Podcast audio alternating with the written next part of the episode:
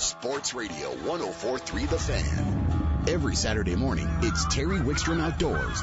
Terry takes you inside the outdoors. You know, hunting, fishing, camping.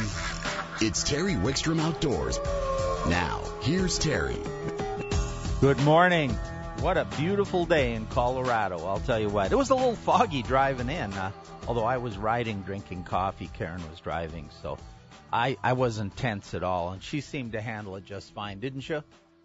She's giving me looks like it wasn't so great. But the fog lifted, and we're looking at a beautiful day in Colorado. You know, we get to this time of the year, and I'm going to talk about this more later in the show, but there's so much to choose from. We start with these bright, brisk mornings, and we've got all kinds of hunting going on, fishing going on. It's a beautiful time to hike. There's still some colors in a few places. The elk are bugling. It's just a beautiful time to be outdoors in Colorado. Uh, last last week we talked a lot of hunting. We covered uh, upland game hunting. We covered big game. We just covered a, um, a myriad of different hunting opportunities, including some projections on the upcoming elk seasons that are starting and what the status of the herd and the mule deer are. So today we're going to switch it up and we're going to talk talk more and more fishing today. And we besides just talking fishing, we're going to have a ask the, an ask the expert question and we're going to have a tackle talk segment. So we've got a fully loaded show with a lot of great contributors. And let me about the ask the expert. The ask the expert is where you send your outdoor question to Terry Wickstrom Outdoors at Gmail. And if we answer your question on the air, whether it's hunting, fishing, camping, anything outdoors, you get a $25 gift card for sending it in. So just send us your outdoor questions. It helps us with programming. It helps us understanding what you need. So that's a great one. And don't forget to follow us on Facebook at Terry Wickstrom Outdoors. That's a huge way to keep in touch with us. Hey, we're going to um, also, before we go to our next guest, I want to mention that next week, the director of Colorado Parks and Wildlife is going to be in studio for a full hour. He's going to be dis- discussing the upcoming funding. He's going to be discussing some of the uh, the different things, the challenges they're facing, and some of the good things that are going on. But right now, let's go to the phones. Joining us from Kirk's Fly Shop up in Estes Park, we have uh, Darren Christensen. Good morning, Darren. Good morning, Terry. How are you doing today? I'm doing. Is it as beautiful and sunny up there as it is down here? It is. It's gorgeous up here. It's actually pretty warm this morning already. It's in the 50s. So. Well, you know, that's one of the things about this time of the year. The morning starts out brisk and crisp, but by midday, it's so comfortable to be outside. And right now, you probably still got the elk bugling in the park, I imagine, right? You bet. It's so we still got the elk chasing each other around and and uh, still have some leaves on the trees, although the wind's blown some of them off already. Well, and that park is so beautiful this time of the year. And nothing I don't think in the outdoors makes the hair stand up in the back of my neck like a big bull elk just bugling out there over his harem. I mean, it's it's majestic. It and is. fall and fall fishing up there. You know, people the mistake a lot of people after Labor Day, they put away their fishing rods. And I'm going to talk a lot about that on this show today because there is such good fishing going on. There's, this is not the time to be putting your rods away. Now, we do have to let people know that it's a little more difficult to get to Estes. How, what, what is available to get up there? So uh, you can get up here, you know, via Highway 7, but mainly through Highway 36 through Lyons is the main route. 34 is closed for construction, so there's no through traffic. Um, but that doesn't mean you can't fish the canyon. So if you're if you come up to Estes, you can fish down probably about eight miles down the canyon is available to us. And how how is that fishing going right now? It's great right now. All summer they were doing a a project on one of the tunnels, so there was extra water going down the canyon, meaning the flows were in the 300s for most of the summer. They're down to like this morning was 102, which is perfect for the Big Thompson. So the fishing has been great the last three weeks. And of course, there's a few less people because of 34 being closed. So it's actually been great. Well, and not only 34 being closed, but a lot of those people picked up their rifle or their shotgun. Exactly. And they're out there. And that's something I'm going to cover later on in the show where I used to do mostly hunting in the fall and I do mostly fishing now Oh. because it's some of the best fishing of the year and and you it's not crowded. No, you. I mean, you got the brown trout are just starting to go into their spawn mode. So throwing streamers for browns is. I mean, this is the prime season for that. Now you, you get, I know we've talked before, and the brown trout will move out of Lake Estes up into town. I've actually sat there having a pizza and a, an adult beverage and watched guys fly fishing right in front of me. Uh, I imagine there's a pretty good run of browns right now, right in town. Exactly. The, they they've started coming up the last week and a half or so, and we're seeing more and more of them. Like you said, up through town, you know, up through the golf course. Um, the golf course is closed to golfing right now because the elk are going through their rut. So it's a great time to go fish the golf course. yeah, there you go. So Yeah. What about uh, below below Estes? I mean, obviously that's a tailwater. You said the flows are controlled; they're much more fishable. Those higher flows, though, probably kept those fish in good shape, cool water, and now we've got naturally cool water. And I would think that both rainbows and browns are pretty active below the dam. They are. It's it's fishing excellent. And the best it has been all season is like the last, like I said, couple weeks. Um, I was out yesterday. It fished great down the canyon. Um, you know, and then we also have the park has been fishing well. You know, you got to let it kind of warm up in the morning up there. It's not great until the sun gets on the water for a minute, but that midday fishing up in the park is still really good. You know, that's one of the things about spring and fall trout fishing is the trout bite the best in the cold weather when you're comfortable too. and they they really do. It takes them a while to get going and you don't have to be out there like some mornings when the water's going to get too warm during the day in midsummer. It's or even by shore of a lake, the the trout are active in the middle of the day cuz the water's cooler. Are you seeing more rainbows or browns below the dam? Um, it's about fifty-fifty still. You know, there's I don't know what the exact census is, but I know when I go out, it seems to be it seems to be about half and half what we end up catching. So when you guys are guiding on that every day, so if somebody's coming up to Estes, they've got to come through town anyway. They might as well just pull into the shop and get the most current information, and you can probably show them what flies are working. you bet. Um, you know, right now you got lots of midges coming off, but you still got you know caddis and small stone flies. So yeah, stop by the sh- shop here and we can get you set up.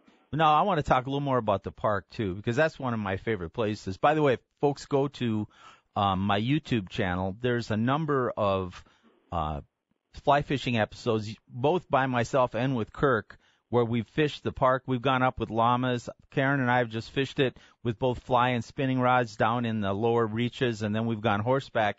You can get an idea of the kind of fishing, but People think of the park as just little bitty cuts and brook trout, which can be fun. You'll take a three weight fly rod, or Kirk one time when we were fishing had a zero weight, I think, and you can. I sat there once over by uh, Sprague Lake where the creek comes in, and I caught one little brook trout after another as people were walking by and talking to me. But you can get off the trail if you will to hike a little bit, and there can be some substantial fish in the park too. Oh, there certainly is. I mean, I've had several browns in Moraine Park area, Upper Big Thompson, you know, up towards Fern Lake Trailhead, you know, in the high teens. And I've, you know, I've definitely seen people catch fish over 20 inches, browns. Oh yeah, there's, and I've there's seen some good fish up there. and some of the alpine lakes, which could be a little tougher to get to right now. The cutthroats too are just fan- oh yeah, fantastic. Yeah, like yeah, some of those upper lakes, you know, there's definitely cutthroat that are like again in the high teens. I have not myself caught a 20 incher yet, but I've definitely seen pictures of a couple 20 inchers out of some of these lakes. Well, and you think about the pristine environment you're fishing at up in the park, the beauty, the animals, the elk, all the other wildlife. I mean, even if you are catching just small brook trout and cutthroats, it's kind of to me what the essence of fly fishing is all about, being in those smaller rivers and just being delicate little presentations. Let's switch gears though. Before we run out of time, I also want to talk to you about the Colorado. Now I know you guys have been doing drift uh, float trips on the Colorado all summer. A little tougher now since you can't get over Trail Ridge. You'd have to drive around. But what's Exactly. going on there? Are you still doing trips? And what's can you report on what's happening? Oh yeah, we're still doing trips. Um, it's fishing really well. Uh, you know, I mean, this type of year over on the Colorado, like we were talking about over here, you know, chucking streamers for browns on the Colorado. I mean, it's this is prime time for it. Um, we had a client on Wednesday catch 26 inch brown that I don't know how many pounds it was, but it was 14 inch girth. I mean, it was a big, big fatty. Well, and, and here's a great opportunity to show you the the diversity of fly fishing because you could be up in the park throwing little tiny flies, or you can throw some pretty big bugs up there too.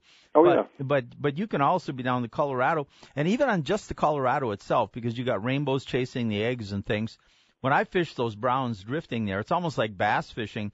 I'm casting the biggest, ugliest streamer full of legs against the shore and just ripping it back, getting a reaction strike from those browns.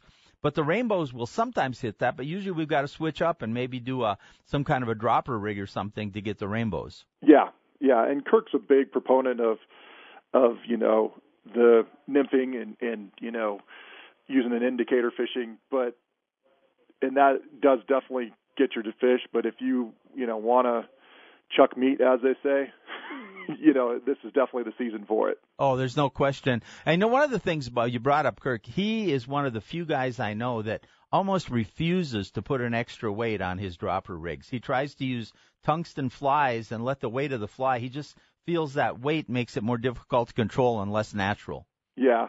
Well, and it also it takes a little bit away from the um, take, meaning you, it's a little bit harder to see with a little too much weight on there. So sure. it, it definitely helps. It does. So so it sounds like the fishing is great, the weather is great. There's anybody looking for a place to go tomorrow. You know the Broncos play at night. If somebody wants to book a guide trip with you guys, I know your your availability changes with the season because you probably don't have as many guides available. But normally, I found that you guys are available on pretty short notice. Oh yeah, we can. You call us up today, we can get you out tomorrow. And that's great. So why don't you tell people the phone numbers? Yep, our and, phone and tell number. them the websites and all those yeah. contact information. So just give us a call at nine seven zero five seven seven zero seven nine zero, and that's again Kirk's Fly Shop, and our website is kirksflyshop.com. One last point I want to make too. If somebody's interested to get started fly fishing and they just want to come up and enjoy Estes and maybe take a half day trip, they don't even have to own gear, do they? No, we provide everything. So you book a trip with us, you just show up. We got waders, boots, rods, reels, everything you're going to need to go out and catch some fish. And the other thing too is, like I said earlier, if you're coming up, you know, stop by and just talk to you guys. It's not like you hide the information. You'll you'll point out the flies to use. Even if you're not guiding them, you guys will point them in the right direction. Oh yeah. T- tell them where you're located in town there. We're at 230 East Elkhorn, which is right, you know, the main drag right through town and right across the street from the library. And right next door to the Dairy Queen. That's right. And, yeah, and you got down the, from the Dairy Queen. Yeah, and you got parking right there. You got it. All right. Darren, thanks so much for joining us. Great information. I You hope bet. people haven't put their rods away, or if they have, come up and use some of yours. But with this beautiful weather we're going to have, especially over the next few days, this need it, it's one of the best times to fish. You bet. Thanks All for right. calling, Terry. You bet. Thank you for joining us today. You bet. All right, that's Darren Christensen from Kirk's Fly Shop. What a bunch of great people. Have you seen Kirk on my show many, many times on my television show, and he's been on this radio show many times. And I'll tell you, it's uh, they're he's they're just quality people. They'll take care of you. And you know that the Big Thompson River hasn't been getting the pressure because of the problems getting up and down the canyon. So like right now, if I come from my house in Fort Collins, I'd have to go through Lyons and up, which would add time to the drive where I used to be able to go right up 34. And fishermen, because they can't come up the canyon to fish, they have to go to Estes and work their way down. And because of that, and then so many of them hunting, this is just an incredible time to fish that Big Thompson River uh, below and above of Estes Lake. And you can have some opportunities for some really great fishing. Terry Wickstrom Outdoors is brought to you in part by Sportsman's Warehouse, America's premier outfitter. Terry Wickstrom Outdoors is brought to you in part by Honey Smoked Fish Company Smoked Salmon. If you've never tasted this, it is fantastic. We say the secret is in the fire because they actually add the honey to the fire to seal in the omega-3 fatty acids. But the secret to this stuff is it just tastes so good. Even if you've never liked smoked salmon before, give it a try. Let's go right to the phones. Joining us from Colorado Parks and Wildlife is Renzo Del Piccolo. Good morning, Renzo.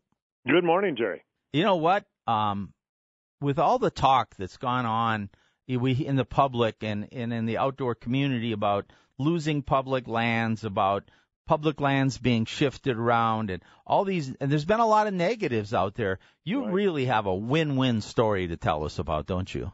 Absolutely. Pretty pretty exciting situation.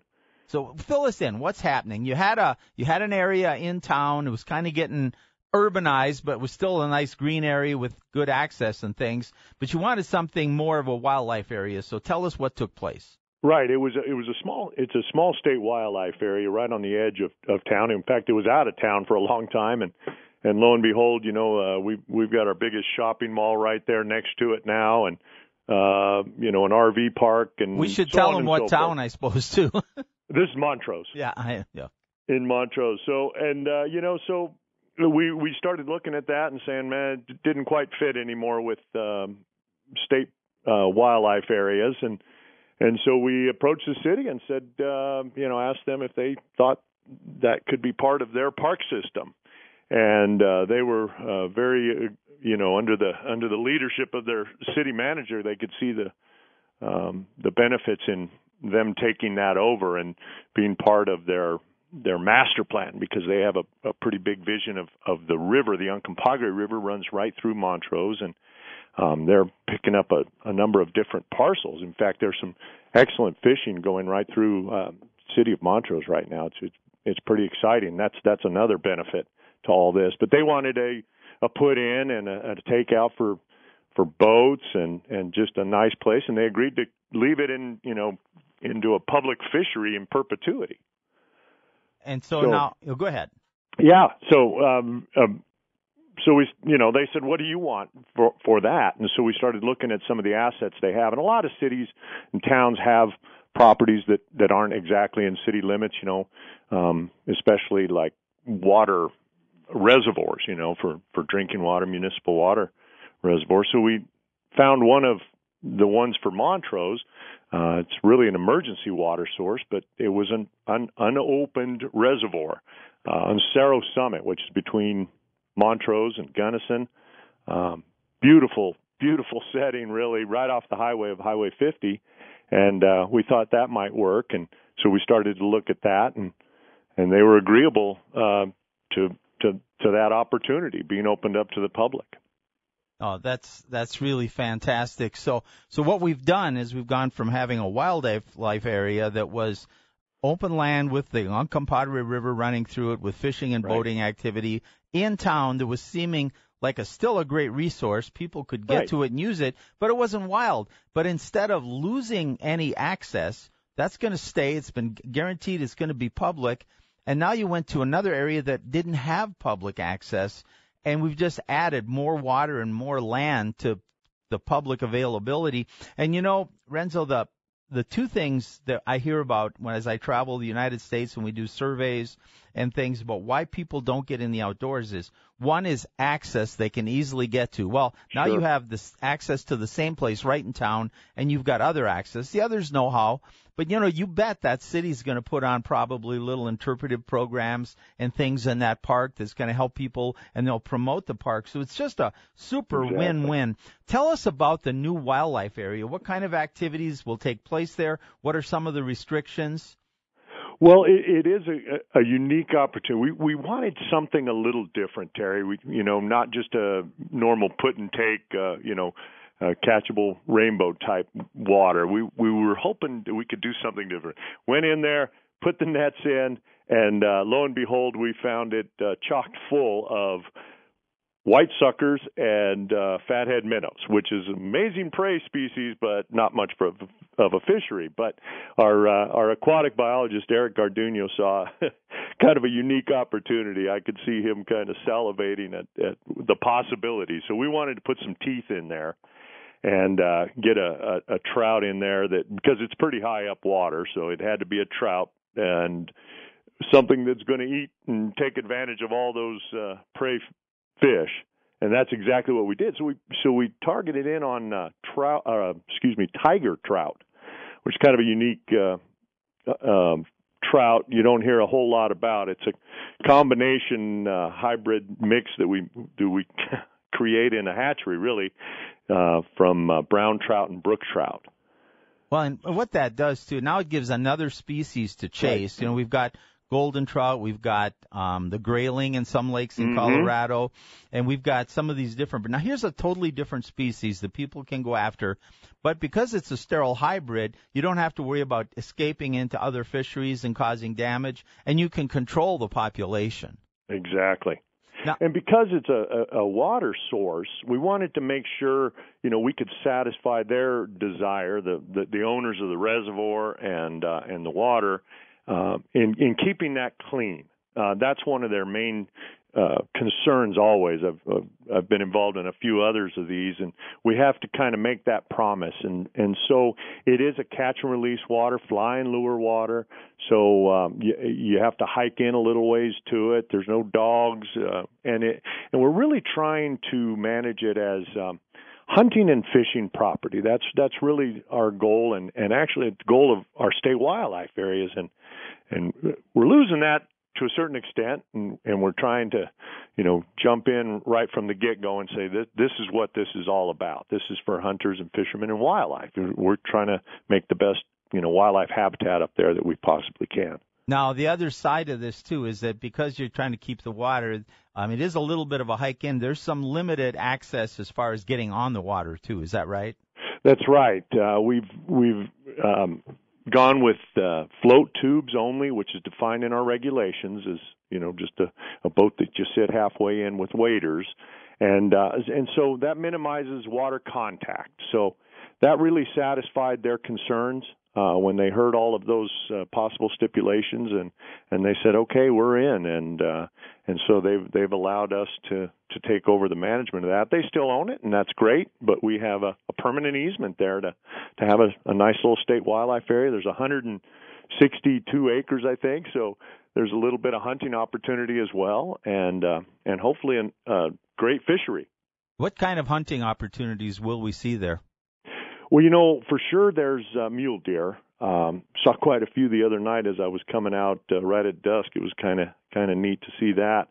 And then uh, elk as well. Um, see a lot of sign of elk being in there, and maybe a, a dusky grouse and, and rabbits, coyotes, and uh, maybe even some waterfowl hunting as well. Now, I have to let you go. We're running out of time, but Renzo, there was one project you and I talked about. Oh, it must have been, I don't know, it was a year or more ago about Merrimont Reservoir. What's the status there? Uh, yeah, you're it, four years ago actually. Wow. But uh, Miramonte had to be uh, a derist. Uh, it had to be killed off because uh, it had been illegally stocked with smallmouth bass, and it was killing the trout fishery completely. Uh, smallmouth bass were eating all the all the little trout. Uh, so we derist it. We put rotenone in there, and uh, and and that was very successful. And we've gotten it back, and it's it's fishing really really well. It's uh, we have three different species of trout in there, and the the public's very excited about it. So cost us a lot of money, a lot of time, but it, it, we were able to to bring it back to a good trout fishery. And that's one of the comments I want to make too, that you guys manage these waters, um, whether it's a new one like you're having the tiger trout or Merrimont, you manage them to give the best public access within the regulations that people can have for the most successful fishing, again, within regulations that can be in certain parts of the country or state. And when people interfere, it, it the whole pu- the whole outdoor public suffers. Boy, sure they sure do. All right. Hey, a lot of great news, but let's we, what a positive story. Um, Good. uh, people just caught the end of it. Listen to the podcast. Can they find information online? What's the name of the wildlife area? It's the Cerro Summit State Wildlife Area All right. between Montrose and Gunnison. that sounds fantastic, Renzo. Thanks for joining us. Well, thank you, Terry. Appreciate it. You bet. Very good. Let's go right back to the phones and. He's probably getting his camper packed up to head over to Montrose right now, so he can. so- yeah, you know, I mean, you know, Ray, we talk about. And this is Ray from Adventure Camper, but Ray, we talk about these places before you come on, and I'm thinking, boy, you know, if there's so much great weather left, it's beautiful. It's probably a little warmer over there because Montrose is a little south uh, in, Right. in, in the elevation, and and you've got um you've got Ridgway Reservoir not far from where they're at. You've got the so- city of Montrose, which has parks and things in it, and up and down there's campgrounds.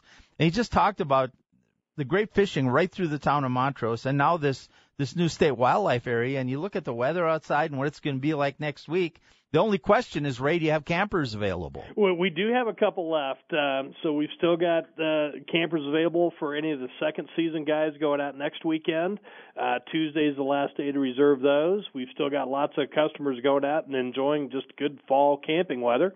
Uh, and it's, if you're looking to buy a camper, it's a great time of year to buy a camper. We've got thousand dollar discounts um, above and beyond our already discounted prices on any Viking or Real-Lite, and $2,500 on some of the larger Sonomas and Solaire campers. So great time to get a good deal on a camper if you're still looking one. Now I, I have to ask you, and you and I, I hope I don't put you on the spot. You and I haven't talked about this, but you rent and you sell. Yep. So at this time of the year, are you maybe releasing a few fleet models? Are are your best Mm. deals on this year's models or next year's, or a combination of all three? Combination of both. So uh, we we do when we get to this time of year, we pull some of our uh, rental units for sale. So we've got a, a pretty good inventory of used travel trailers in particular, which is always kind of a, a rare thing to find. Uh, but if you're looking for a new unit, again, uh, thousand dollar discounts on the smaller units and twenty five hundred on the larger ones. So great time to get a, a camper, whether you're looking new or used. And if you want to rent, we've still got availability. So. Tell them how they find you, Ray. We're uh, physically down near Arapahoe Road and Jordan Road. You can find us on the web at adventurecamper.com and by phone 303 680 3670. All right, my friend, you have a good rest of the weekend. Thanks, Terry. Enjoy it. You bet. Terry Wickstrom Outdoors is brought to you in part by Honey Smoked Fish Company's Honey Smoked Salmon. The secret is in the fire.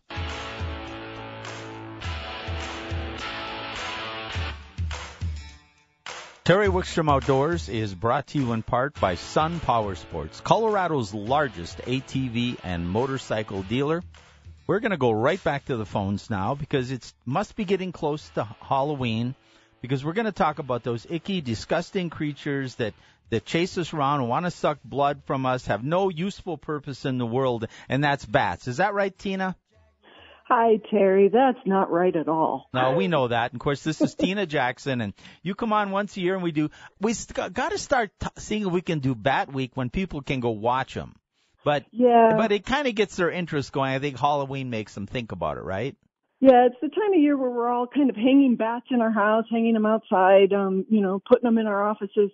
But it is a difficult time of year to actually go out and watch the actual creatures. With this beautiful weather we've been having, there is the possibility that there'll still be a few of them flying around. But most of the bats we have here in Colorado spend the winter sleeping in hibernation or they fly south to party in Central America. Yeah, so they're like the rest of us. You know, no, I, you know, obviously I was tongue in cheek describing bats, but they have important functions, and they're well. First of all, for the most part, they're not going to be dangerous to people. They don't do the things, and they do have important functions in our ecosystem. Tell us about the bats. Yeah, they're they're wonderful little creatures. First and foremost, they're they're not icky or dirty at all. They're very clean little animals. They're mammals. They're the only flying mammal um, in the world. And here in Colorado, we have 18 different species. And the ones we have here in Colorado are all insect eaters. So they'll eat everything from mosquitoes up to agricultural pests like moths and and um, worms and things. So um, most of our bats are really good. They're doing wonderful things for us. The bats we see here in the metro area flying around are mostly going to eat the mosquitoes that we don't like. So um, good thing to have them around. Yeah, I love it when I see some bats flying around my yard um, because because that means the four or five mosquitoes that do come to my patio in the summer aren't going to be there long, and and mm-hmm. we'll be sitting in the hot tub and the bats will be flying over, and it's you know it's dusk, it's almost dark, it's incredible the way they can maneuver and the senses they have, isn't it? Yes, they're they're amazing creatures. You know, we kind of think of them as as a bird mammal that that they're just like birds they fly but it's a very different type of flight. And bats are in fact much more maneuverable than birds um they they just have a different way of flying and then the other cool thing about them the other really neat thing is that they find their insects using sonar using an ultrasound pulse that they send out and then they can sense it coming back um, and this is something that allows them while flying to catch a mosquito that's flying around um, you know, they don't have to land and do that. They catch it and they eat it while they just fly along. Well, and it's fantastic. They are just such an interesting, fun creature. And mm-hmm. and they're a big part of the ecosystem. I mean, the, everything in the system eats something, and something eats it, and it becomes part of nature. Is there danger in bats here in Colorado that people should be aware of?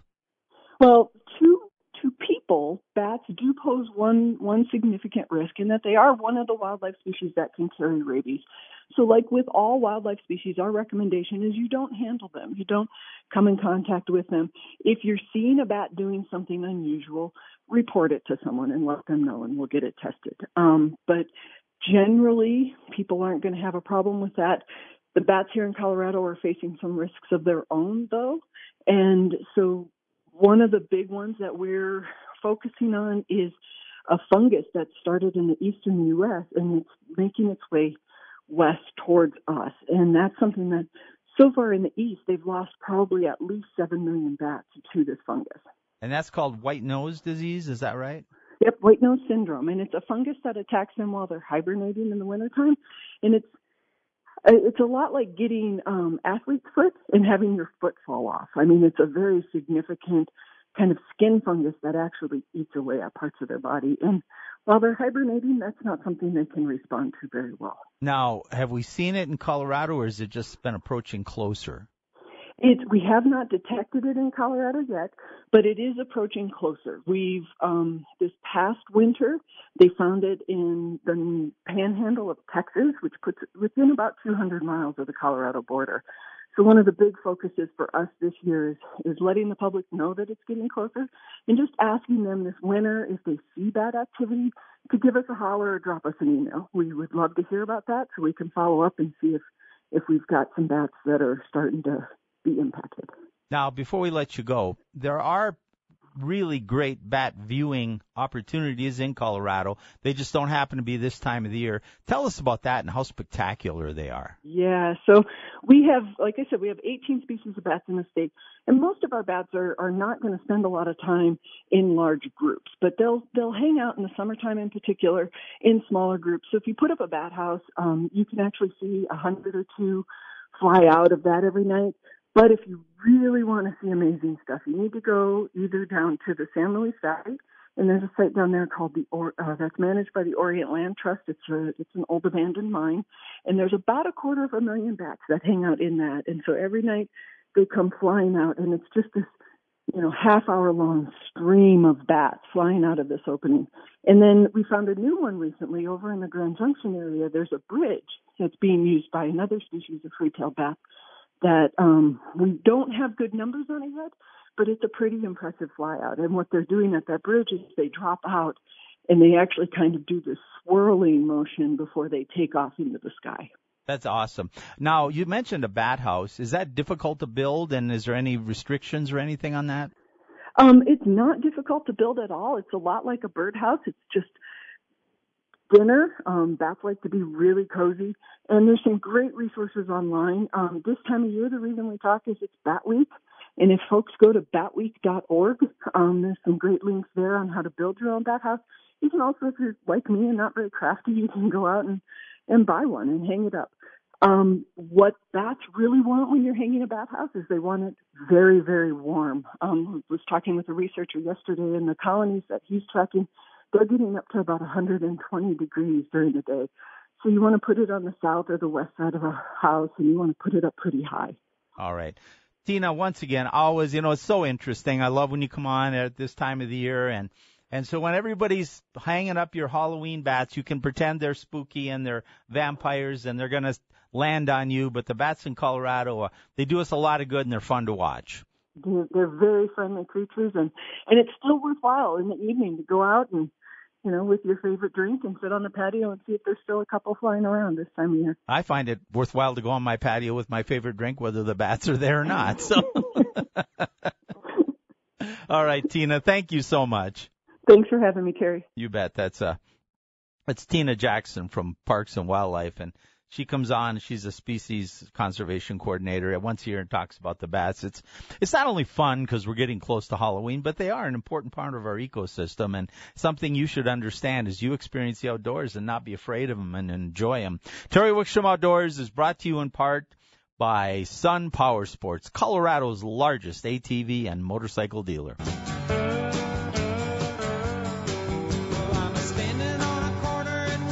Sure. I'm just about to do this great tackle talk segment, and we got the the Eagles on there. You know I'm going to listen. Terry Wickstrom Outdoors is brought to you in part by Sportsman's Warehouse, America's premier outfitter. It's time now for Terry's tackle tip of the week. All right, we are going to give you our tackle tip of the week, and uh, it's actually going to be two different baits I'm going to talk about, and I'm going to give you a little why I chose these this time of the year, these two baits, before we get into them. As you know, and we'll talk about this more in the hour, I talk this time of the year in the fall about doing a lot of uh, spoon jigging spoons for walleyes, smallmouth bass, crappies, catfish. I mean, it's just a tremendous bite this time of the year. But something else that was going on um, about the spooning well, a lot of people were still doing the jigging spoons, which are highly effective, and I still use them. Blade baits came in, and we use those. They have a little different presentation. There was a group of anglers, mostly tournament fishermen, who were taking that same bite, and they were approaching it with what's called glide lures, or um, they're the very heavy minnow lures. Most of you are familiar with what's called a jigging Rap. It's an ice fishing lure, but they were using it in open water. And they were having, even prior to the spoon bite and going right past it, just tremendous success with this pres- presentation this time of the year. By the way, if you want to see some spoon bite action on my Facebook page, Terry Wickstrom Outdoors, if you scroll down, there's a link to a, a television show that Tom Bruno and I did down on Pueblo, where we went and presented the spoon bite. That I wrote an article in In Fisherman magazine based on that outing, and you get some really good ideas about what spoon jigging is all about. But this takes it to another level. And the two baits I want to talk about that you can use in this same presentation, as word has gotten out, more and more people are, are adding not only the spoons and the blade baits, but they're adding what they call the glide type lures. And there's another new one I'm going to tell you about here in just a minute. So what's happening is uh, the glide type lures initially. The one I want to talk about is Johnson's Johnny Darter. Now the Johnny Darter looks a lot like a puppet minnow or a, a jigging Rap. The only difference is it doesn't have a front hook and it has two places to put in uh, to tie your line to. One right on top, like the typical glide lure, and one on the nose. So you can fish it very easily vertically. And what makes these things so effective when you pop them up fishing them vertically, they spiral down and they swing down and they have a very wounded bait fish look to them. Just triggers that predatory instinct in fish. It's a fantastic way to fish. If you cast them out a little bit, you can pop them up and they spiral down as they come back. Now, the one of the great things about the Johnny Darter is it doesn't have the typical front hook that a lot of the ones that are were uniquely designed just for ice fishing had because you couldn't fish them horizontally. You had to fish them vertically through a hole in the ice. You can do both with this one. It because it doesn't have that front hook, you snag up so much less, and I don't find that you miss any bites. It really still hooks the fish up, has a bottom treble and a rear hook. Some people will tip one of those hooks with a little bit of bait or a soft plastic. Most of the time you don't have to. You just pop it, give it that action, and it will just glide around when you lift it up. Now the Johnny Darter is available in um it's it's available in I think five sizes and ten colors, and it sells for about three ninety nine to four ninety nine. So it's not an expensive bait. All right. I mean, and it's heavy. One of the reasons it fishes so well, it gets down immediately. I mean, if you pick these up, they're a big, heavy piece of metal looking like a minnow with some hooks on it. So they get down quickly because a lot of times in this type of bite, the fish are deep and they're holding in deeper water. So you want to get right back down to them or you get over them. You look for fish on your electronics. And when you find them, you either want to cast to them or get that lure down to them immediately. And then when you give it that rip up, it kind of gets their attention, just like a jigging spoon does. When you rip it up, it kind of gives some flutter. And then when you let it down, they they kind of glide and and they look like a dying minnow, and it is just uh, so effective. In fact, the um state record blue catfish that uh, Charlie Black caught last year came on a very similar. I don't know which type of lure he was using, but it was a a, a, a uh, glide type lure, and he was down there walleye fishing and caught a 25 or a 30 some inch catfish. Catfish will eat them. Crappies. I don't get a lot of largemouth, but you can. They'll, if you get in the right areas, they will bite them. We'll get quite a few smallmouth catfish, but the walleyes are fantastic. Trout will bite this too. You know, we use we use jigging spoons. In fact, I was up with Bernie Keefe just uh, just a few weeks ago, and we were using jigging spoons to catch lake trout that hadn't quite moved up to their spawning grounds down at about 60 feet of water. I'm quite sure that these lures would have worked extremely well in that presentation too. Could have got them down. We were fishing 60 feet of water and fished them very aggressively and got good hookups because you're you're uh, actually setting the hook when you go to lift it again, so you're not actually waiting necessarily to feel the bite. So it's kind of a self hook setting a feature.